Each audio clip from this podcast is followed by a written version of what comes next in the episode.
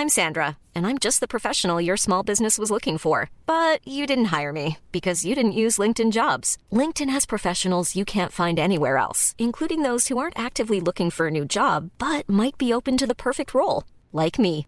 In a given month, over 70% of LinkedIn users don't visit other leading job sites. So if you're not looking on LinkedIn, you'll miss out on great candidates like Sandra. Start hiring professionals like a professional. Post your free job on linkedin.com/people today. Burrow is a furniture company known for timeless design and thoughtful construction and free shipping, and that extends to their outdoor collection.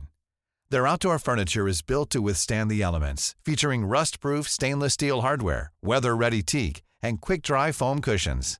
For Memorial Day, get 15% off your Burrow purchase at burrow.com slash ACAST and up to 25% off outdoor.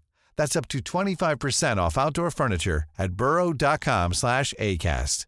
Normally, being a little extra can be a bit much, but when it comes to healthcare, it pays to be extra. And United Healthcare makes it easy with Health Protector Guard fixed indemnity insurance plans. Underwritten by Golden Rule Insurance Company, they supplement your primary plan, helping you manage out of pocket costs without the usual requirements and restrictions like deductibles and enrollment periods. So when it comes to covering your medical bills, you can feel good about being a little extra. Visit uhone.com to find the Health Protector Guard plan for you. It was the best of times. It was the worst. She was the people's princess. Little fight on the beaches, Oh wait, man. These are the things that made little England. fight on the landing ground. These are the things that made England. I have England. the body but of a weak and feeble woman, These are the things that made England. and a king of England too. These are the things that made England. Cry God for Harry! And these are the things that made England. And St. George! These are the things that. Hello, made everyone, England. uh, and welcome to the things that made England. This week, it is me bringing the topic. Before I do that, I'm going to introduce Royfield to you. Everybody, meet Royfield. Hello, everybody. There you go. Uh, right, so this week I am bringing a topic which is, you know, it's slightly worrying. I'm, um, I am in trouble this week, Royfield. I'm going to bring fashion. Why have you chosen fashion this That week, is a very David? good question, so, and I will answer Because, by the looks of you, it. Uh, you're oi. not that acquainted with the, with the topic. You're a very rude man, very rude man. Though actually, somebody did propose me to be uh, fashion editor for Oxfam, as it happens. as an old joke, was that Michael Foot? I'm sure it was Uh, Michael like Foot. that. Somebody said fashion editor for Oxfam. anyway, you, I mean, you're absolutely right. You are absolutely right. What I know about fashion could be written on the inside of a ping pong ball. Um, I went to university wearing a lemon pair of trousers and a loose weave cotton lemon and lime jumper. Literally, I mean, my social life was poor, not good.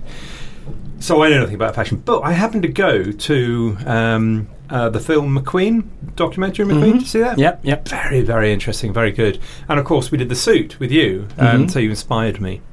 I feel you inspired me. So I thought, hmm, But not to up your wardrobe. no, God, no. Well, that costs money.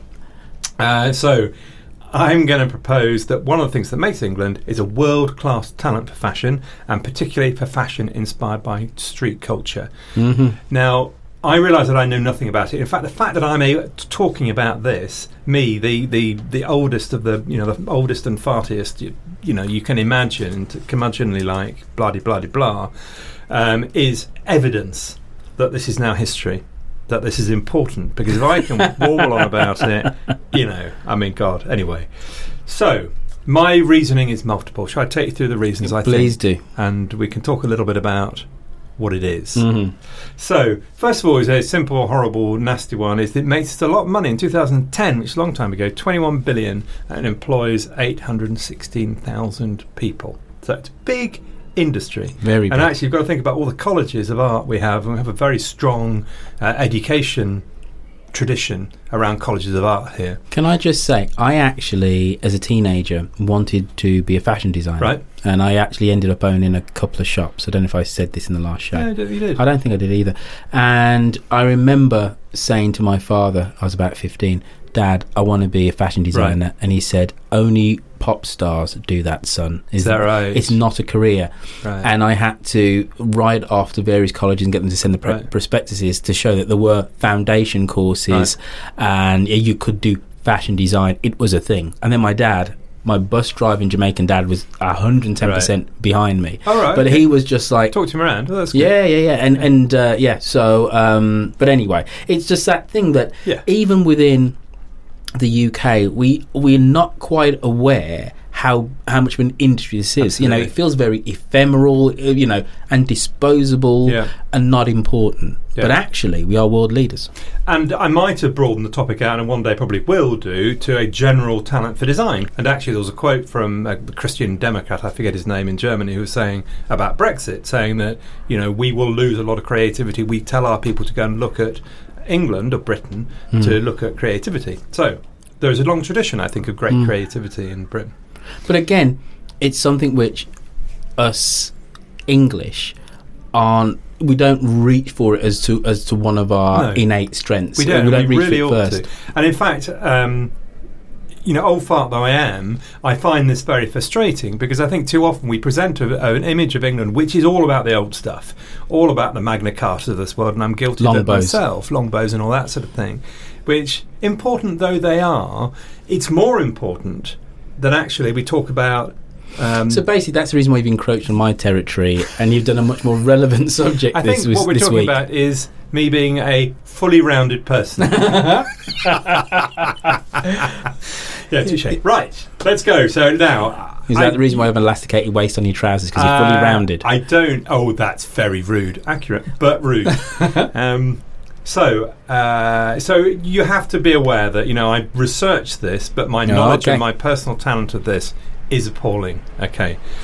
So um, I think it's it's just quite a London strand in this. I was almost going to bring this as London and Mm. fashion rather than uh, England, actually, because I, I, I'm think that would be fair, and I think in terms of English fashion outside of London, you kind of s- slightly struggle. Hmm. Um, yes, you've got Dr. Martin Boots, which is Northampton, and then you have um, there was the Manchester scene. Yeah, there was the Manchester. yeah, scene, and they had a very distinct way of Yeah. dressing. But yes, if it's London kind of rules the way. So here are a few. So no, my point number two is that you know we have a long history of influencing, influencing world fashion, but also um, iconic um, items of clothing that are known the world over as as English. So, and some of them are very old. So, and some of them are new. So, the bowler hat, for example, 1849. Uh, although that's probably gone now, but still, the bowler hat was a uh, an image of England. Three piece suit, which you of course Mhm. brought to us. The trench coat, invented by Burberry and Aquascutum for Mhm. the uh, First World War. Wellington boots, Duke of Wellington, of course, instructed his shoemaker to construct. So there are these things, but there are also more technical things. So artificial dyes, I understand, were invented by a chap called William Henry Perkins. Mhm. Did you know that? No, No, I didn't know that. And where and who were who invented haute couture, that most Parisian well, thing? I, I'm going to say it would be um, some French geezer. Thank you for saying that, Royfield, because you knew that wasn't the answer, and you very kindly set me up for the slam dunk. no, Royfield. Aha. Uh, no, it was in fact a chap called Charles Worth Ah. who set up the fir- who was the first couturier in Paris. It has to be said. Yes. that he set up the first uh, couture house. where, when was he doing his thing? Because I do know the name of Charles. He was he lived from between 1825 and 1895. Can you guess what I'm reading from notes now? Did that come across? Uh, yes, essentially he um, he. I'm not entirely sure. Most successful years apparently during the early 1890s, but you know, so late, 20, late 19th century. Mm. He's doing his thing. Uh, so that's my my second point is that we have done things which have influenced the world of uh, fashion design in the past, and then you come to the 20th century, third point, and you've got a whole stream of things which, um, as far as I can see, are very much influenced by street culture. So, as I understand it, and again, I'm open for correction at any point. Um, Paris becomes the centre of haute couture, and what you get is fashion handed down. and pret-a-porter. Yeah, exactly, exactly. So uh, fashion comes down from the rich and the famous who can afford haute couture, and you know s- slowly it, tri- it, it trickles down, and fashions get set that way, um, and everything else is seen as you know not important. Um, and then in the forties and fifties, you get the teddy boy craze, which made me laugh actually because and uh, Showaddywaddy, who of course are a replay of that period, Yes. obviously, uh, lived down the road from us when I was a lad. Have I Mhm. told you that before? I used Mhm. to come into the local pub. Yep. Under the moon of love. And we'll tell you. Anyway, whatever. Anyway, Teddy Boy uh, craze, who weren't at all like Showaddywaddy because they're much harder. Velvet trimmed jackets, you know, that Edwardian type of dress Yep. versioned um, for them. So that was kind of a starter. And then you get the 1960s, when of course, of course we all talk about. So British designers, many uh, mainly women, Mary Quant, Barbara Hulanicki, uh, who ran, was it Biba, I think was the name of Mhm. her store. Ossie Clark, the swinging London thing that Time magazine sold uh, in America, miniskirt, and all this kind of idea of mod style, so modernist. Um, and you remember the mods and the rockers, yes, in from your youth? Absolutely. We had a big bust up yeah, in the middle yeah. of Loughborough Town Hall between the mods and the rockers. We weren't allowed to go down to, down to school that day. Anyway, um, and then all the bands you get around the mods, you know, Mm. which weren't necessarily my thing, but I quite. Some of them I quite like. So the Who, Small Faces, the Beatles. Somebody said is part of the same, Mhm. and the Kinks, that sort of thing. So you get that whole bit, and then I'll, I'll finish the story, and then you can Right. take me to pieces. And then you get punk. Now I'm, I understand that punk, it was, which is definitely my decade, this 1970s. Although I did not at any point wear anything even vaguely punky, not even a safety pin.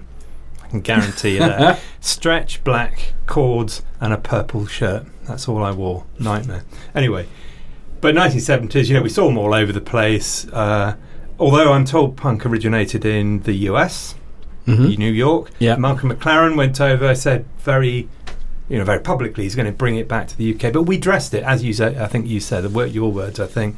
So Vivienne Westwood, Zandra Rhodes, Yeah. very, you know, all. I mean, if you think of the 70s, you think of glam and you think of punk rock, don't you? Yeah, you, you know, you Skinheads. absolutely do. And there was a period um, where you would see lots of postcards of London. It'd be a red uh, phone box. It'd be a punk. Yeah, it would true. be That is Big Ben. true, yeah. You know, Yeah. that tourists would go around and try and spot a punk with a Mohican and with you know ripped clothes, but you know. Kind of attached with kind of uh, safety pins and Yeah. stuff, and that w- it was a quintessentially English quirk for another twenty years after there were, Yeah. there were no more punks. It's know. funny that I mean it's interesting how we've got. I mean, the, me saying at the beginning. I mean, seriously, the fact that I can talk back because at the time they actually terrified me. I was a completely different group, and you know, um, for me it was heavy metal and Mm. all the rest of it, and they scared the hell out of me. We So it's slightly older. We can now talk about them as though they're hi- an, an historical um, safe thing. At the time, it was a bit scary as well as innovative. we have to be slightly careful to know that there was a different Yeah. fashion tradition in the other across the other side of the Atlantic. Mm. That traditionally, as you said. Uh, that uh, it wo- worked that your high designers who had their you know the, the couturiers they came up with uh, a new line and then that would filter down and then you're very very right to say that after the second world war that kind of stops and actually uh, that high end of fashion is as much influenced by the street and what really differentiates England, and I have to say Britain in this regard, is how we had an 18 month cycle. right. Uh, up until I would say the early 90s, where street fashion changed a lot. Now, the reason why I have to say we have to be careful that there was a different tradition on the other side of the Atlantic because um, streetwear over there is primarily driven by African Americans. Uh, but there was a tradition before that in, in the 1930s of wearing t-shirts and blue jeans and Mm. in effect what we would call pumps uh, you know sneakers etc which then becomes the iconic template for the rebel teenager in the 50s uh, and then African American dress sense kind of comes in in the 1970s with more leisure wear in inverted commas and wearing trainers, etc., etc. So, so there is a, a different tradition over there. But what really marks us out is the start of the 70s.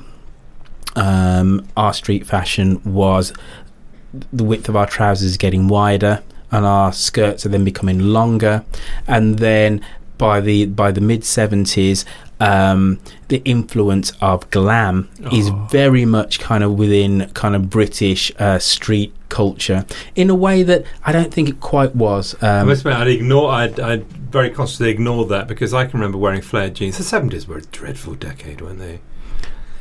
I mean, the No, music was the- great. No, the music was great, and The flared you know, jeans, God, I hated flared jeans. They always went, always got worn on the hem at the bottom, and you had this thing. Yes, You're walking yes. along, looking Yeah, yeah, as yeah. though I don't know what you were looking like. But, oh God, the frayed. Oh, I hated those. Anyway, But the seventies, and I know I know we're not talking about this, but I won't have you knock the seventies completely because what Hmm. No, the no, I love the seventies 70s.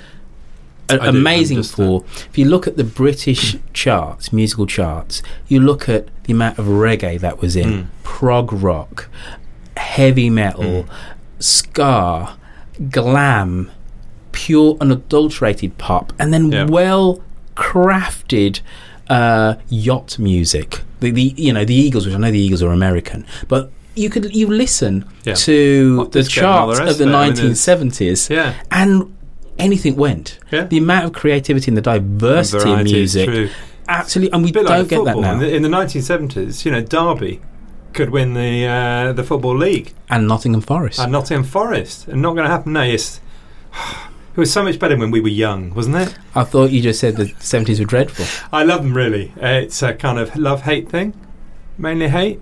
No, no, mainly love. I love the seventies. Um, you know, it was my it was my decade.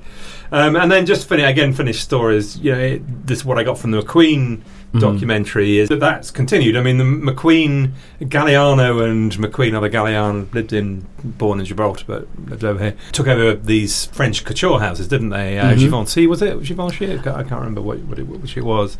Um, and that was, you know, pretty seismic. You know, No, absolutely. That we were seen as putting English people. um, energy back into these stuffy old Yeah. Parish, you know, fashion houses. So we had another. We've had another, you know, round of uh, uh, in the nineties and, and noughties Hmm. of uh, English design. Um, one person did say, actually, rather in a rather miserable way, which I thought was quite interesting. Actually, was that one of the consequences of all of this is that youth culture is now never away from the uh, the public eye, the commercial eye of business.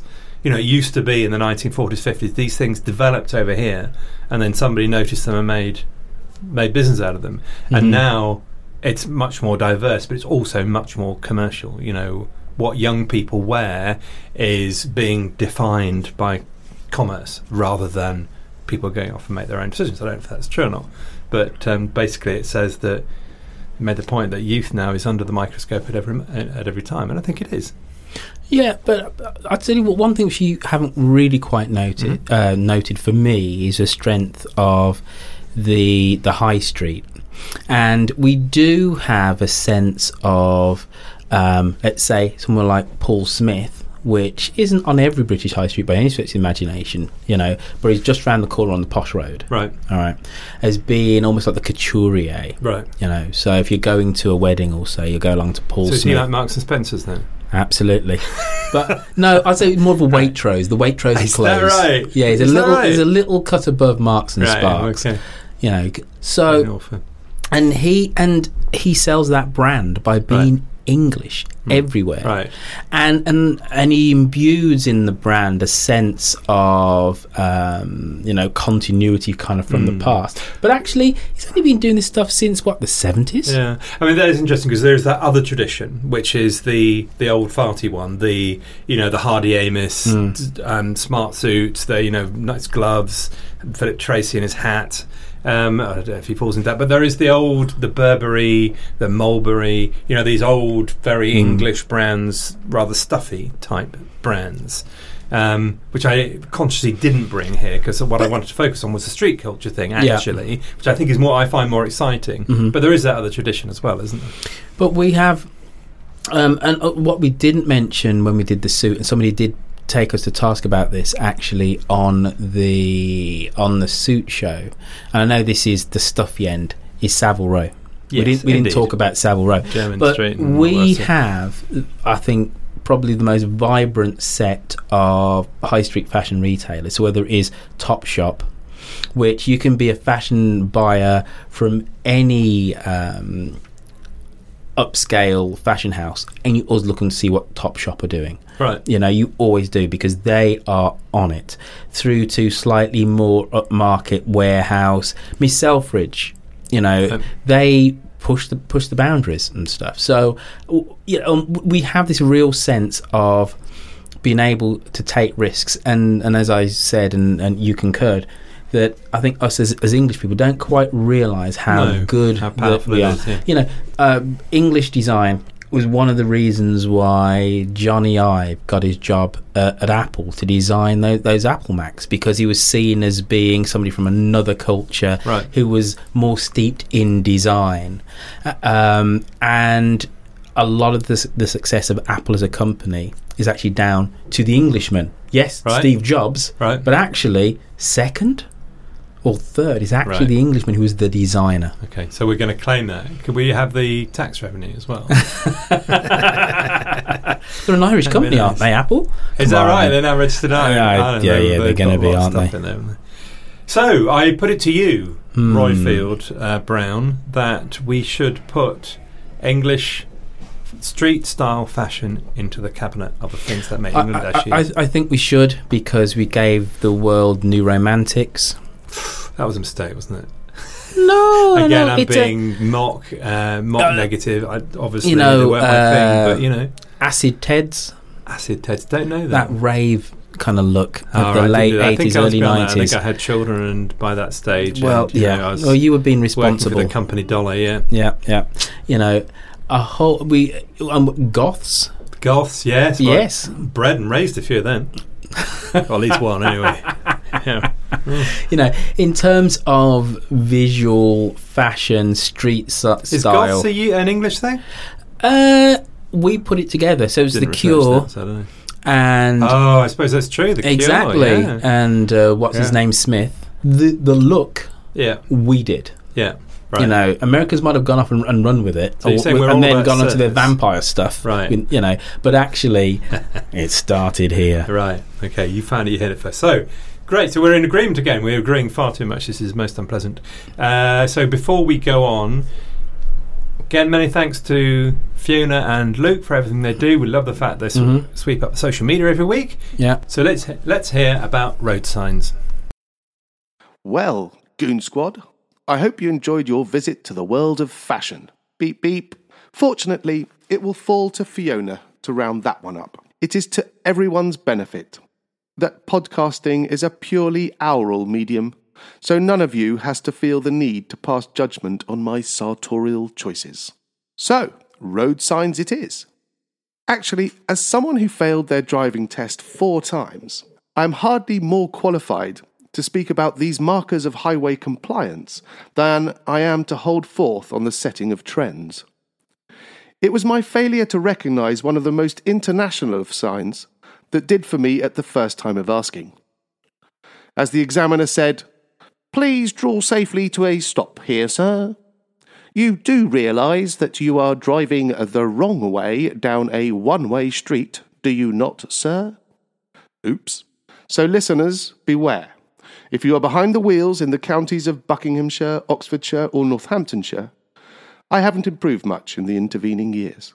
Anyway, enough about me. It seems that Fiona's admonishments about not enough commenting has done the trick, and we have had quite a lot of discussions around road signs.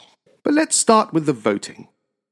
It seems like our complaints about wanting a simply worded, binary choice to vote for has really struck home, and Royfield gave us just absolutely they should go in the cabinet, and utter tosh they should not go in the cabinet.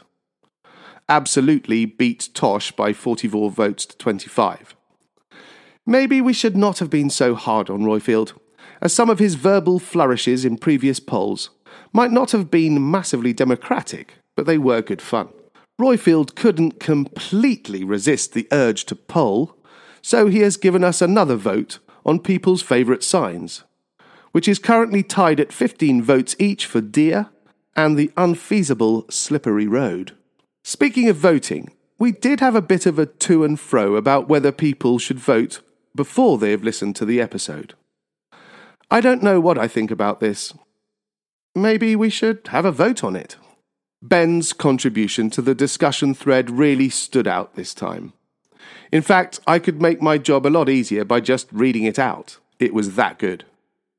It's great to hear from a genuine expert in a field that can explain something that's essentially a little bit geeky in a really clear way. It is absolutely worth a read, and it comes in three parts. Ben did eventually decide to vote for signs going into the cabinet, but he did have a good think about it. But it wasn't actually all about Ben. We also found out about cat's eyes from Witherspoon. Weirdly, they don't seem to exist everywhere, which is strange because they seem to be such an obvious contribution to road safety. We also discovered that another British thing is the correct thing, namely driving on the left hand side of the road. As ever, we've had some great guest posts. Personally, I loved Rowena's share of some fantastic business names, such as Jean Claude Van Man, the removal man with, uh, a van. It's definitely worth a visit to the Facebook page to check that one out. And Jennifer managed to unearth a working design of what our legendary cabinet might actually look like. It's full of lots of little nooks and crannies and cubbyholes, which Jennifer has already started populating. Thankfully, she has spared us all by including a picture of Meryl Streep as Thatcher, rather than the Iron Lady herself.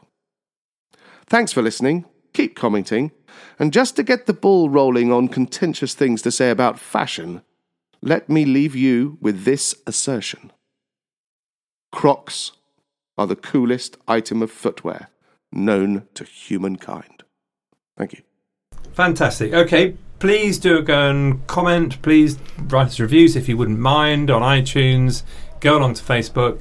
Have a chat about what you think about the fashion. You can you can tell me all the things I should have known. They're, they're part of our the big names, yeah. They myth, are mythos, Actually, David. Mythos. True. Oh, English. There's that word again. anyway, uh, so please come and join the debate on Facebook, and we can chat about all the things we wore and didn't wear and all the rest of that. That'd be great fun. And you can send us pictures of the things you wore. Ooh. How good would that be? I'll see if I can dig out a picture of my lemon coloured trousers and my loose weave cotton lime and lemon jumper. You'll love it. Anyway, thank you very much for listening, everybody. Uh, it's goodbye from me and goodbye from me. And these are the things that made England. England and St. George! These are the things that made England. Mom deserves the best, and there's no better place to shop for Mother's Day than Whole Foods Market. They're your destination for unbeatable savings, from premium gifts to show-stopping flowers and irresistible desserts. Start by saving 33% with Prime on all body care and candles. Then get a 15-stem bunch of tulips for just $9.99 each with Prime. Round out Mom's menu with festive rosé, irresistible berry chantilly cake, and more special treats. Come celebrate Mother's Day at Whole Foods Market. Hey, it's Danny Pellegrino from Everything Iconic. Ready to upgrade your style game without blowing your budget? Check out Quince. They've got all the good stuff shirts and polos, activewear, and fine leather goods, all at 50 to 80% less than other high end brands. And the best part? They're all about safe, ethical, and responsible manufacturing. Get that luxury vibe without the luxury price tag. Hit up quince.com slash upgrade for free shipping and 365 day returns on your next order. That's quince.com slash upgrade. This Mother's Day, treat mom to healthy, glowing skin with Osea's limited edition skincare sets. Osea has been making clean, seaweed infused products for nearly 30 years. Their advanced eye care duo brightens and firms skin around your eyes while the Golden Glow Body Trio nourishes and smooths skin all over. Go to OSEAMalibu.com and use code MOM for 10% off your first order site wide. When you make decisions for your company, you look for the no brainers. And if you have a lot of mailing to do, Stamps.com is the ultimate no brainer. It streamlines your processes to make your business more efficient, which makes you less busy.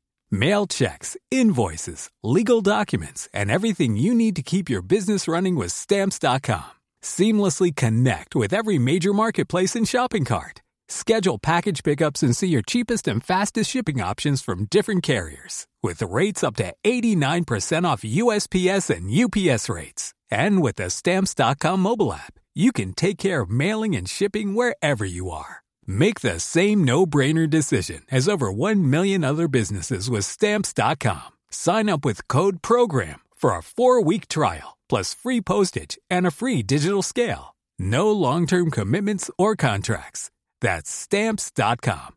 Code program.